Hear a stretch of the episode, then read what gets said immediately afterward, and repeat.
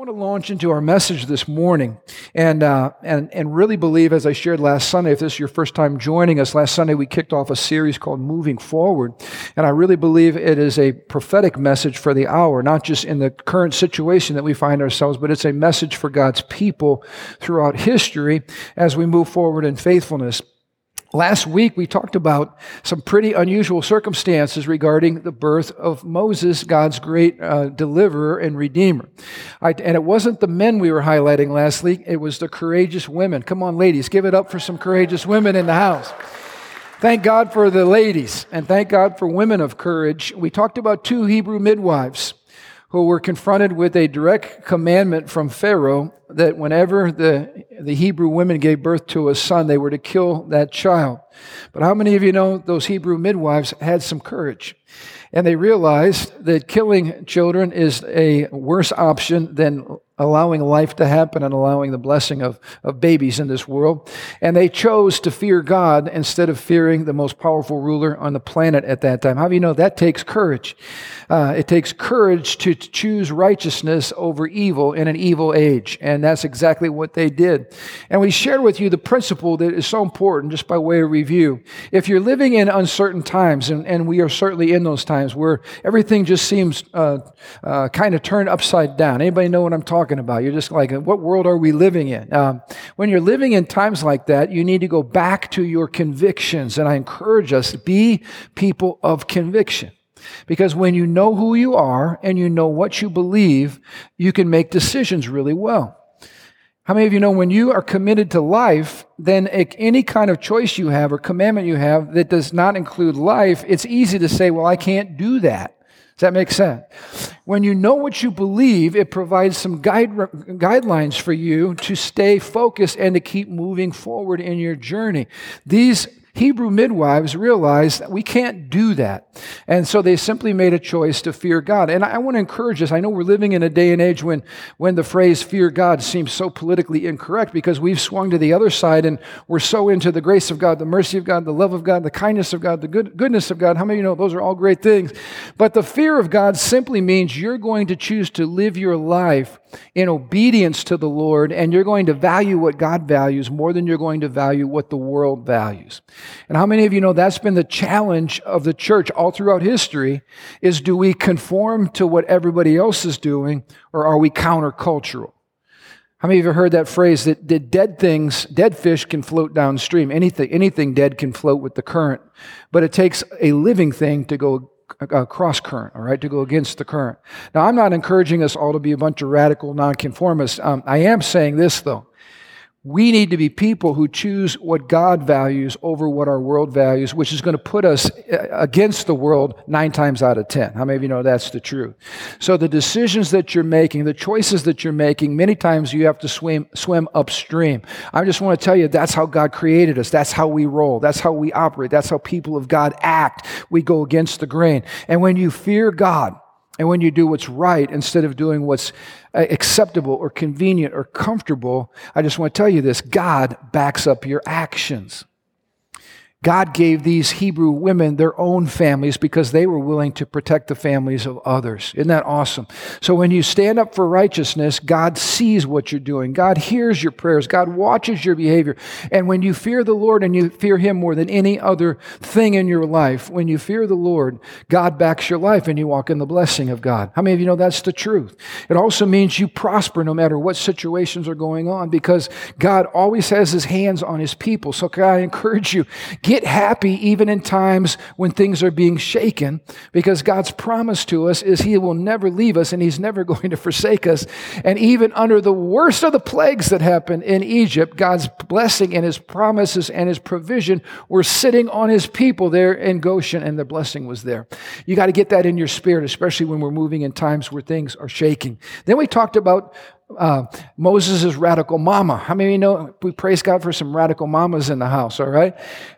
He was facing, or they were facing as a couple, this choice. Do we take the risk of conceiving and giving birth to a child when we have a 50 50 chance that the child that is born will be murdered uh, upon birth. I mean, you know, that's a sobering issue to have to face. And I shared with you last week, I'm sure there were some Hebrew people that were arguing that having a child would be incredibly irresponsible under circumstances like that, right?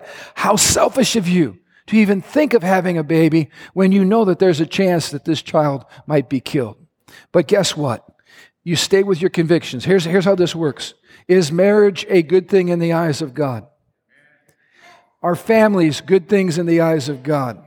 Then, when you're in hostile situations, those things don't change. It's still good to be married, it's still great to have a family. All right? Those are good things. God, God says those are good things. So what do you do? You keep acting on what you do know, not on what you don't know. I told you last week, every what if has two very uh, different endings. We could say, well, what if? And then we go that direction. Or we can say, yeah, but the, uh, the opposite could happen. What if? And we go the other direction. So I encourage you, every time you're confronted with a what if, lean into faith. Your imagination gives you the ability to paint a picture of a preferred future with the Lord. So why don't you paint a great picture with the Lord in the middle of it instead of painting a depressing picture with God nowhere to be found that ends in death and destruction and doom? It takes just as much faith to paint that picture as it does to paint the other picture. This is making sense to everybody. We have a choice.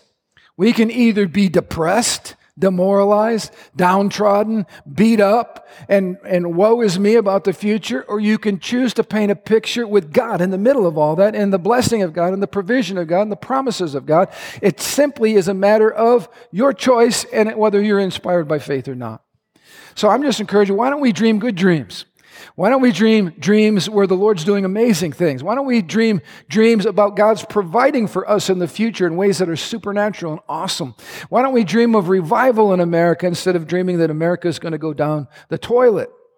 Why don't we dream that the virus is going to be gone really soon and we're not going to already be excited that it's going to come back in the fall like everybody's prophesying? I just want to grab some of these news anchors and just go in Christian love, of course, but I just want to I just want to slap them around. That's why I turned off my TV. It wasn't good for my soul. I was yelling at an inanimate object. That's not a good good sign. I just turned it off. I'm tired of people prophesying gloom and doom. Let's be people of life. Let's be people who choose life. Let's be people who believe God. Let's be people who are change agents. That's the message of the hour. So let's make our what ifs be really good, all right? And let's lean into faith. I want to talk to you today about moving forward. I want to begin with a great quote from the Reverend Martin Luther King Jr. He said this The ultimate measure of a man is not where he stands in moments of comfort and convenience, but where he stands at times of challenge and controversy. Can I get an amen on that? In other words, it's easy to be holy, righteous, good Christian person when the wind's blowing at your back and the sun's shining and everything's great. But how many of you have figured out it's when things are shaken when it really shows you what you're made out of? It's what comes out of your heart. We're living in a season now where everything that can be shaken is being shaken, and really what's being exposed is what's on the inside of us. I've been challenging you that it's time to move forward, but how many of you know we can talk about moving forward or we can talk about moving backwards? But here's the issue if you don't know where you're going, it's meaningless. Either choice is meaningless because to move forward means that you have a destination in mind that's better than where you're at. Are you with me? If you never define where you're going, it's impossible for you to move forward. You can move, but it might be like when you try to reboot your computer and it just does this. Are you with me? Anybody irritated by that besides me, especially when I have no way of knowing how to fix it? Mark Schilling, help me out. That's, that's kind of what I'm, I'm feeling, all right? Right, right, right there. Some of you in your life, this is how it feels right now. And let me just tell you why this is how it feels. Because you need a destination. And how many of you figured out once you know where you're at and once you know where you're supposed to be going, you still can't get there unless you have action. That's the word of this message, all right? Movement, action. Once you see it, you've got to start moving that direction, or else we also talk about moving backwards. Moving backwards actually happens really by uh, almost accident. It's, it's what happens when you fail to act in a positive direction. It's what happens when you stop moving in faith. You actually start going the wrong direction. You start coasting. And this has been a season where I think many of us have had to fight that, that impulse to coast. So let's talk about moving in the right direction. Let's talk about the whole ready, aim, fire uh, approach to life, that we're going to go somewhere. Uh, and this is a principle I've found over the years to be true. And I want to turn to, to uh, John chapter 13. We're going to look at Jesus before we get to Moses this morning, all right? So get to John chapter 13. But if you're going to move forward, you have to know who you are and you have to know what you're called to do. In, in other words, you need to know your identity and then you need to know your mission. How many of you know your identity does not change in Christ? How many Christians do we have out here today? Wave at me if you're a believer. How many of you know part of our identity is you're a son or you're a daughter? Amen? You're part of God's family. How many of you know you've been forgiven? It's really a cool thing. You've been forgiven. Many of you know your future is secure? We're going somewhere. It's going to be amazing. Many of you know our present means God is with us now? He'll never leave you or forsake you. Many of you know as soon as Jesus resurrected, He sent the Holy Ghost? We're full of the Holy Spirit this morning. Anybody know what I'm talking about? How many you know we have the Word of God, the promises of God to carry us through our life and our journey? How many you know we have the presence of God uh, available for us every single day? In other words, we, we got to know who we are. How many you know we have a defender who cuts off the head of the enemy like David did to Goliath's head and he fights our battles for us? This is who we are in Christ. This is our identity. You have to know your identity because that's how you act. You act out of your identity. And then you have to know your mission because your mission doesn't change. How many of you know, you people talking about, well, the church is non essential, blah, blah, blah, blah, blah. Oh, no, no, no. Those are only people who believe that don't know why we're here. We have not stopped our mission because of a, of a flu bug.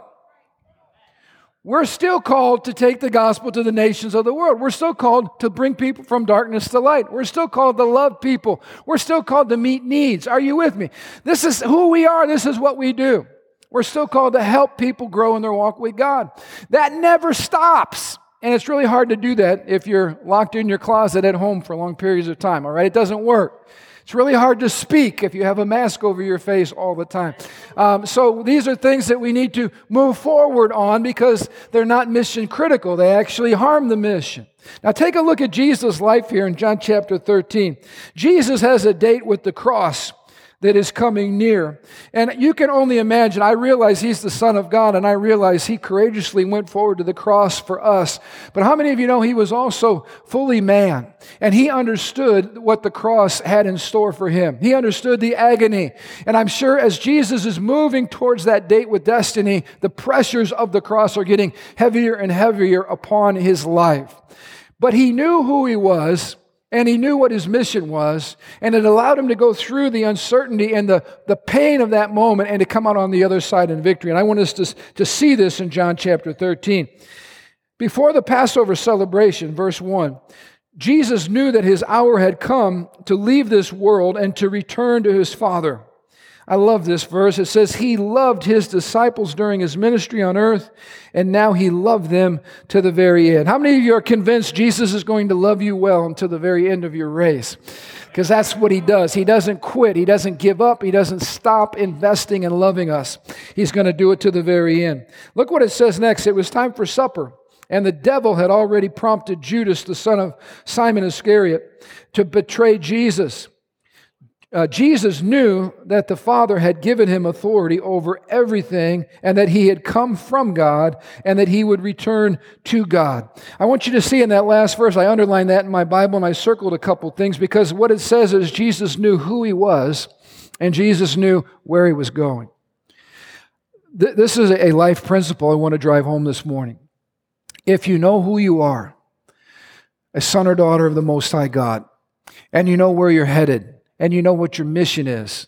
That will allow you to keep moving forward through your life and not get stuck, not get knocked off course. Because look at what happens next. It says, because Jesus knew who he was, he knew the authority he had been given, he knew he had come from the Father, he was going back to the Father, he knew what his assignment was to love these disciples and to pour into their lives. And it says, look at what happened in the next verse. Read it with me. Verse 4. So he got up. Let's read it again. So he got up. I love this. Once you know who you are what you've been called to do, you get up and you begin moving forward in, with what God's called you to do. Because he knew those things, so he got up. And look at what he did when he got up. This famous passage. He, he got up from the table, he took off his robe, he wrapped a towel around his waist, he poured water into a basin, and then he began to wash the disciples' feet, drying them with the towel that he had around him. Here's what I love about this. The cross is getting close. Things are getting shaken. The pain is, is waiting. The agony is ahead of him. But because he knew who he was and what he's supposed to be doing, he continued to love well. And he's washing the dirty feet of these precious men that he had spent three, three and a half years with, investing in. In other words, what was Jesus doing when everything was shaking? You ready for this? What he'd always been doing giving his life a ransom for people, not coming to, to be served, but to be a servant. He's still doing what he's called to do. He's still loving, he's still giving, he's still caring, he's still discipling, he's still challenging, he's still modeling for us what a godly life looks like, no matter that the cross is only moments away. How many of you know that's a great example right there? So turn with me to Moses. Let's take a look at Moses. I want to begin in, uh, in, Mo- in Exodus chapter 2. Exodus chapter 2. Last week we talked about how Moses was given the, the name, an Egyptian name because of his adoptive Egyptian mama named him. And he was raised up literally in the palace of the enemy. How many of you know God has secret weapons that he's forming for the enemy all the time? God was raising up the deliverer of his people right under the nose of this evil Pharaoh. What an amazing God we have. And you know the story. In the end, God ordains the situation so that Pharaoh is paying for Moses' room and board and lodging and education. The very man who would accomplish the very thing that Moses was trying to prevent, uh, or the Pharaoh was trying to prevent, God, God, was allowing for him to be raised up right under the nose of this evil, evil uh, ruler. But it says about this in, in uh, Acts chapter 7, verse 22. It says this about Moses. Moses was taught in all the wisdom of the Egyptians, and he was powerful both in speech and in action. Everybody say speech and action. Let's say it again speech and action. Why is this important? I believe this is a template for us today. I mean, you know, everything in the Old Testament was written for our good. God wants us to be people who speak and who act, not just one or the other, but both. And this was a picture of who Moses was. Trained under the wisdom of the Egyptians, raised under Pharaoh's house, uh, powerful, the Bible tells us, in speech and in action. Let me just quickly add. Uh, this morning, Dino, you had a very good comment. I want to highlight that for this message this morning. The Bible says this about Moses Moses' own understanding of himself was not that he was powerful in speech and action. That was the Holy Spirit's testimony about Moses. You remember Moses' testimony about himself? He said, um, God, when he was called, uh, I, I, think you got the wrong guy. Because uh, I don't talk real well, and I don't know, that I haven't memorized that many Bible verses, and I'm really kind of new at this. In fact, I've been out in the desert for 40 years. I think you got the wrong guy. Anybody remember that, Moses? But isn't it amazing when God has a calling on your life? If you'll choose to speak and you'll choose to act, God will develop you into a leader that you never imagined yourself to become. And I just want to tell you this the Holy Spirit's opinion of you is more important than your opinion of you. It's also more accurate which is why when we're raising children, when we're trying to have good marriages, when we're dealing with things in culture, how many of you figured out it's much better to prophesy what God says about a situation than it is to simply restate the mess that's currently there? I mean, I can say to my son, You're lazy. How come you don't do this? How come you don't do that? You're lazy. Well, I, why would I want to prophesy that over my son? Why don't I say, You're an amazing son, you're an incredibly hard worker, uh, and God's going to do incredible things with you. Now, can you please pick up the things I asked you to pick up and take them to your room? Because that's not who my son or daughter is. They're amazing. They're made in the image and likeness of God. They've got an incredible destiny on their lives. So part of it is you see the seeds of destiny and you speak into those seeds. You know, we could we could sit and be armchair quarterbacks and curse our culture all day long because there's a lot of things that we don't like. Or we could prophesy over our culture. We could look at situations in our community that need fixing and we can whine about it and complain about it, or we can speak and act. How many of you know we have a responsibility, if we're sons and daughters of the Most High, to be agents of change and to bring solutions, not just to keep killing things with our mouths? Can I just say this too in our marriages? You know, we get to know the weaknesses of our spouse. Amen? I know I went out on a limb there because I admitted that I actually think my wife might have one thing wrong with her. Now, she doesn't. She's perfect in all of her ways. But I'm just saying, she knows things about me that might not be perfect. We can either focus on those things and poke them and poke them and poke them and poke them and poke them, or we can speak those words that actually produce life, that actually call people to a whole nother level. I believe the Holy Spirit say, Moses, you're a man of great speech and action. And he's like, oh, I can't even put a sentence together. Oh, no, no, that's not the Moses I see. You're a man of great speech and action. That's what we need to be saying. So take a look here. I want you to see something. Exodus chapter 2, verse 11 and 12. Many years later, Moses is no longer the baby floating on the river. He's no longer being nursed at his mother's own breast. He is now a grown man, and he's actually the next one in charge, uh, the heir to the throne, Pharaoh's throne, all right? Moses had grown up he went out to visit his own people, the Hebrews, and he saw how hard they were forced to work. And during his visit, he saw an Egyptian beating one of his fellow Hebrews. After looking in all the directions to make sure no one was watching, Moses killed the Egyptian and he hid the body in the sand. Now, again, Moses is walking out here as royalty. He's been raised under the best education, best food, best circumstances. But I want you to see this at the core of his being, all right, he realizes he is a Hebrew and those are his people. Uh, and he is concerned and he's looking around and he's seeing the pain and the suffering and the mistreatment, and his heart is moved with compassion. And now, when I've read this passage before and I've heard messages on this, I've probably preached a few. It's interesting that Christian commentators, when they talk about this passage, will come to a number of conclusions, all right? This is what they usually come to. They say, How many of you have heard this? Moses took the law in his own hands. And he should not have murdered this man because he did not have the authority to do that. And he took the law in his own hands. Or how many of you have heard this one? Moses was trying to be a deliverer, but he was trying to do it in his own way. Well, can I suggest something to you why that could not be true? Moses was raised in Pharaoh's house under the most powerful nation on planet Earth. Do you think he had any uh, fantasies that somehow he was going to deliver all the people? Like, I am the army of one? I guarantee you that was not in his mind at all. I don't even think he had any uh, recollection of any kind of calling on his life to be a deliverer at that moment. I don't think that was it at all. Some people say, well, look how God had to punish Moses and he sent him out on the backside of the desert for 40 years, all because he disobeyed God. He took the situation into his own hands. It's amazing how punishment focused we are in the church. Like God's going, oh, you blew it. You're off in the, with hanging out with sheep and the cactus for 40 years. You know, shame on you. No, I don't think that was it at all. Let me tell you what I really think was going on here. Moses walked into a situation, I want you to put yourself there. He walked into a situation looking around at people that he loved. It was his own people.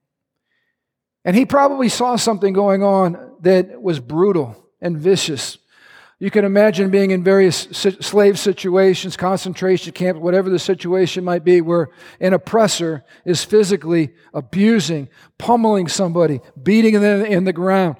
Uh, you know the cries, uh, the, the, the, the, the blood curdling screams that are coming forth. We don't know if this was a man, we don't know if this is a woman, we don't know if it's an old person, we don't know if it's a child.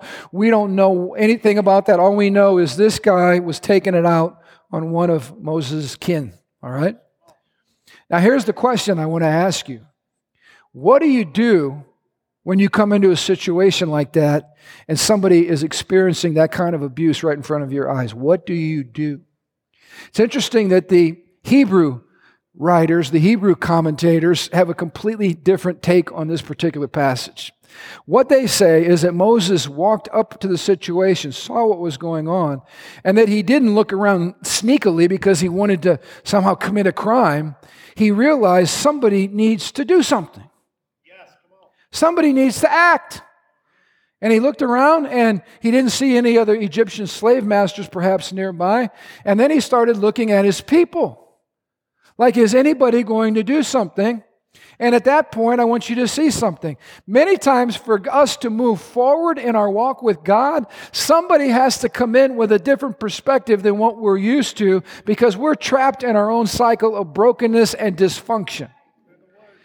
He's looking around at a bunch of people who have been slaves all their lives. They've been beaten down. They got no fight in them. They, there's nobody challenging anything. This is their life. This is what they're used to. And imagine somebody, maybe it's a man beating up a woman, whipping her, kicking her. She's on the ground, probably going to kill her. Maybe she's sick. Or maybe she can't even get up anymore. Maybe they've worked themselves to, to, to a bone and there's no, no strength left. And you see that situation. Here's my question to you What do you do? Let me tell you what you do. You act. You act. You act in the face of injustice. You know that there's some somebody needs to do something. And let me tell you who the somebody is. It's you. So what does Moses do? He says, I can't tolerate this.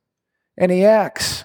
And he grabs that guy and gets in a fight with that guy, and he ends up killing that guy. And then he realizes, oh my gosh, what am I going to do now? And that's when he buries the guy. But I'm going to tell you that it's more than just uh, Moses, you know, out there, you know, being one of these guys that's uh, maybe angry, off the cuff, impulsive. I don't think it's any of that. Let me tell you why. Because in this particular chapter, we run into three different episodes that are all very similar and give us a picture of Moses' life. So Moses basically says this I cannot allow this injustice to happen.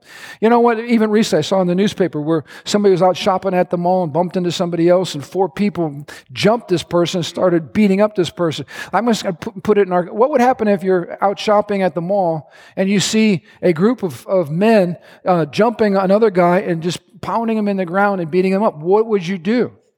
Would you say, hey, where's my phone, honey? Um, hell, there we go. Does anybody know what the number is for security? um, security. I can't seem to find it. Security, security. Uh, nope, not in there. Uh, where's the security? Let me let me go try to see if I can find a police officer. By the time you get back, this guy's probably dead. So, so what do you do when you're in a situation like that? What do you do if you see somebody mistreating somebody, abusing somebody? You know, there's something, uh, famous social st- study that went on. Anybody that have studied sociology? It's called the bystander effect. True story. Person was being abused in the streets of New York City. Uh, terrible, uh, terrible abuse taking place, crime taking place, surrounded by hundreds of people. Not one person lifted a finger to go help that woman that was being attacked. Not one person.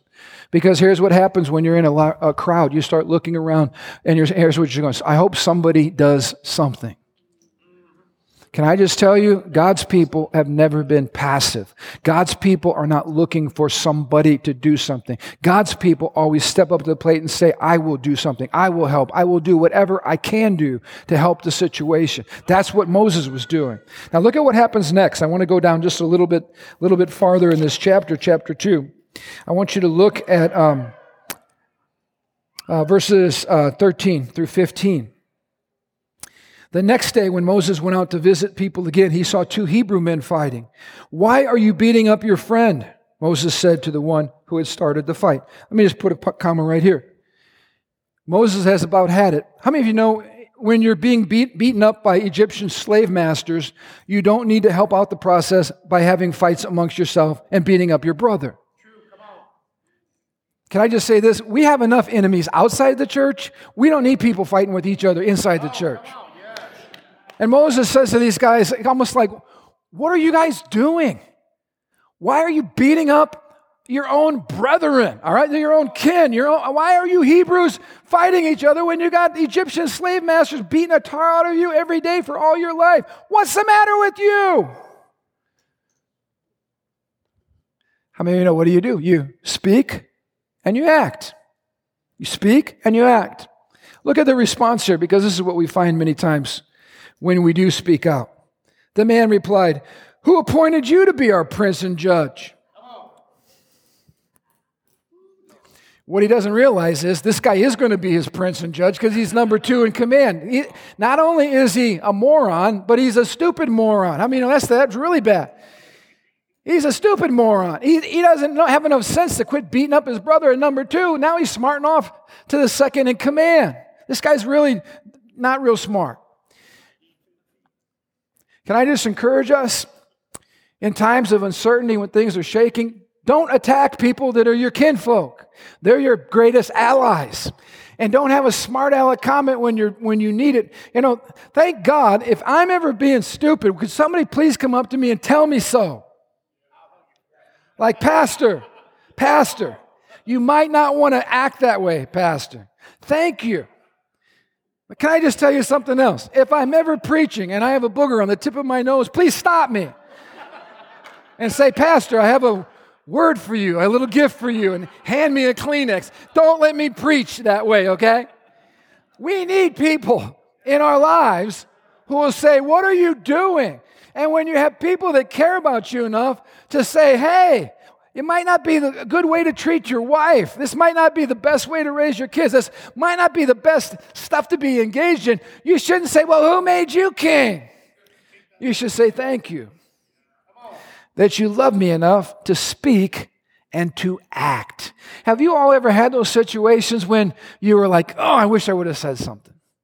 Maybe before the person blows up and self destructs because of something going on, you're like, mm, I was going to call them, I was going to share something with them. It might have been a person who's distraught, depressed, overwhelmed, and you're like, I was going to call them, and then something terrible happens. And you're like, I missed it. Anybody know what I'm talking about? Don't be that person that's waiting around for somebody else to do something. Be the one who speaks. Be the one who acts. Be the one who's not passive. Be the one who takes responsibility for the situation. So this guy says, Who died and made you king? basically. And then look what happened next. Are you going to kill me like you killed that Egyptian yesterday? How many know the devil knows how to push your buttons? And as soon as he said that, I want you to see this fear came rushing in Moses' heart. Have any of you been attacked with people's words, accusations, whatever, and, and as soon as the accusation came, fear flooded your heart? I mean, so much so that you're shaking on the inside. I've been there before. I've been there before. Instead of being grateful for Moses' help, now Moses is being attacked, and I want you to see what happens next. Then Moses was afraid, and he was thinking this everybody knows what I did. I'm going to help somebody out this morning. Is there anybody in here that's done anything that they've ever been ashamed of? Okay, I'm not, I'm not going to have you raise your hand because there might be a, li- a liar or two in this crowd that will not admit. Here's the truth we've all done things we're embarrassed of. Have we not? And as soon as you do something that you're embarrassed of, this is what the devil says. You don't think you're going to church, do you? Everybody knows what you did. And the fact of the matter is, virtually nobody knows what you did at church. It's not like we sit around going, all right, what happened this week uh, that we can gossip about or something. That's not happening. Not happening here. But here's the deal the devil will make you believe that everybody in the world knows your shameful thing. And can I tell you something even more important? There's really only one person that you should be worried about that knows your shameful thing, and that's God Almighty, and that you've got your heart right with Him. You know, there were times when I did shameful things that I had to get forgiveness, but I realized that, you know what, no matter how that went across the newspapers or what anybody thinks or whatever, my conscience is clear before God Almighty. And that's the only court that I have to show up in is the court of, the, of God Almighty. So here's the deal. Don't, some of you, if you're going, man, I'm struggling, and the last place I want to be is come to church. I've heard the roof will split open, lightning will come in, I'll be consumed by fire. No, that's not true. It's not true. Fight those fears. Deal with your heart. God's trying to heal you. He's trying to put you back together. Don't, don't run from him. So Moses said, Everybody knows what I do. And sure enough, Pharaoh heard what had happened and he tried to kill Moses. But Moses, the Bible says, fled from Pharaoh and went to live in the land of Midian. I want you to see something. Two pictures of a character, a character quality coming out in Moses. When Moses sees something wrong, he acts and he speaks. Two different times. Now let's confirm it for a third time because three is a charm, all right, when it comes to the scripture. I'm trying to show you Moses was not acting out of some evil impulse. He was actually acting out of a righteous impulse. Look at the next passage here. I want you to go with me to um, uh, Acts. I'm sorry, to, uh, actually, I'm going to go to Hebrews chapter 11 first. This is good. This is what the Bible says about Moses' life. It was by faith that Moses, when he grew up, refused to be called the son of Pharaoh's daughter. He chose to share the oppression of God's people instead of enjoying the fleeting pleasures of sin. He thought it was better to suffer for the sake of Christ than to own the treasures of Egypt, for he was looking ahead to his great reward. Can I ask you this question? What was the source of Moses' action? Why did he speak and why did he act? The Bible tells us right here faith. It was faith. He was choosing to be identified with the oppression of his people rather than live in the pleasures of sin for a season. And he chose to act that out. You know, I'm remembering one of my heroes of the faith, Dietrich Bonhoeffer. Anybody reading Dietrich Bonhoeffer's story? Amazing story. But Dietrich Bonhoeffer, during the Nazi regime uh, and all the persecution that was going on in Germany at the time, he fled the country, got out, came to the United States, began uh, lecturing in universities and sharing what was going on and raising awareness. And then something happened. All of his friends said, Hey, you need to stay here, keep safe. And Dietrich Bonhoeffer said, No. He said, I'm going to go back to Germany and I'm going to be with my people. And, uh, and he did that, and he kept preaching. And eventually he was captured by the Nazis. He was put in a concentration camp. And ironically, the way the story ends is only a very short time before uh, the Allied forces came and brought liberation and freedom.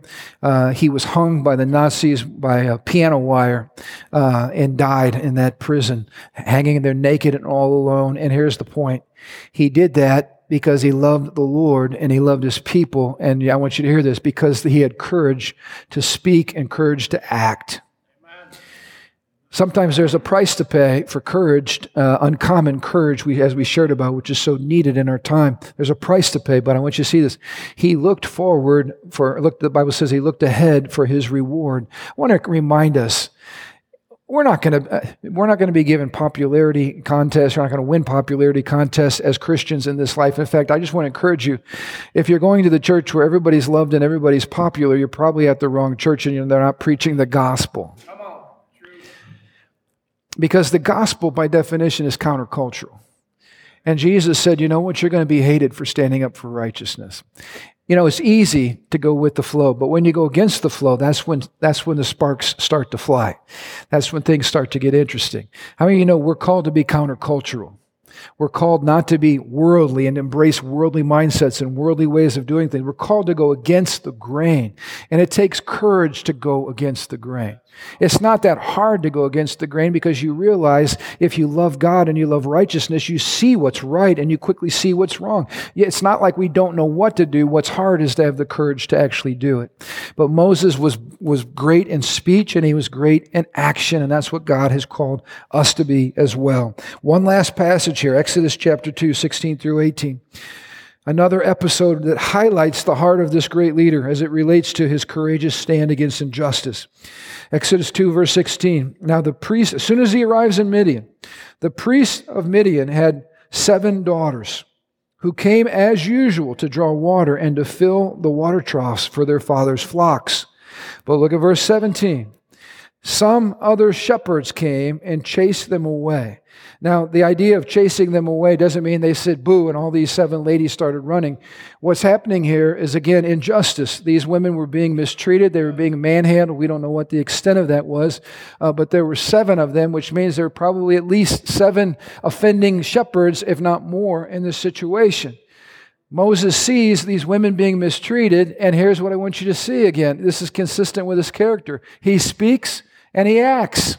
The Bible tells us what happened next um, Moses jumped up and he rescued the girls from the shepherds. And then check out this stud muffin behavior. And then he drew water for their flocks. One man took off after these shepherds and drove them away, rescued the, the gals, and then starts serving them by watering all the flocks. This is, this is a stud muffin right here. Can I just tell you? Men, hear me. Men are at their best when we're doing two things when we're protecting and when we're providing. When we're protecting and when we're providing. He says, I can't allow this. Now, here's what he didn't do. Let me do a cost benefit analysis of the situation. You don't do that. When you're a man of God and you see people being mistreated, you just simply act. And then sometimes a short second after that, you realize, what have I got myself into? But you act. You don't wait. You just act. Why do you act? Because you have to do something. Because what's taking place is wrong. It's wrong. It's wrong. It's wrong. It's wrong. And so you act. If you're going to move forward, you're an action figure. You're not sitting back philosophizing and writing down the pros and cons of your behavior. That's not how you do it. You, here's the deal it's not ready, aim, let's get my plan together, fire. When it's injustice, it's fire, ready, aim. All right? It's, it's the opposite. It's the opposite. You act, you act, you act, you act, you act. So here's what I want to encourage you as things start shaking up in America and continue to be shaken up, will you and I join me and can we challenge one another to be people who don't sit back in church and say tisk tisk or I wonder if something could be done? Let's be people who are proactive. Let's be people who jump right in and go, all right, we're going to figure this out as we get going here. But we do know this, we're doing the right thing. And Moses was doing the right thing. You can never go wrong doing the right thing. Wherever Moses lands, He's always speaking out and he's always acting for righteousness.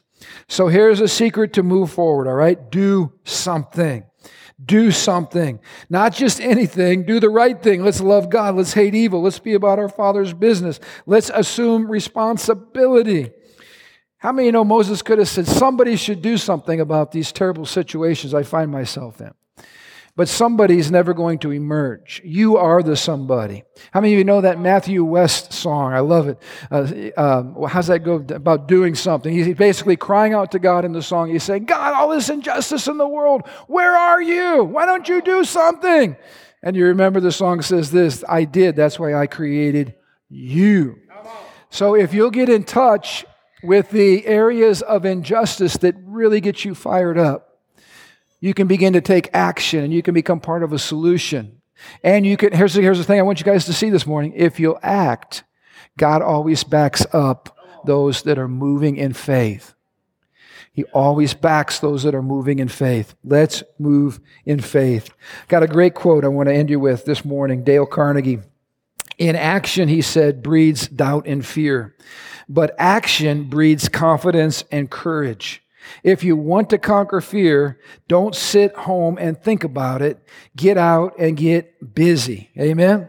Don't sit home and think about it. Get up and get busy. One of our messages from last week is you've got to face your fears. You've got to face your fears.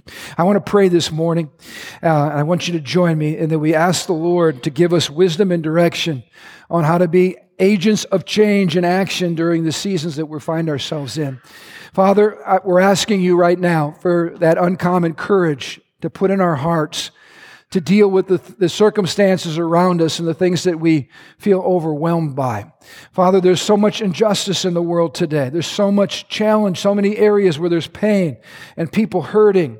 And Lord, you've called us as the church of Jesus Christ to see a problem and to jump in and to be a part of the solution to the problem. So, Lord, we pray for America today. We pray for this weekend as we celebrate Memorial uh, Weekend and we think about those that have given their lives so that we could be free people. Lord, we pray for America today. We pray for those who have uh, families have been impacted by somebody who's paid the ultimate price for our liberties.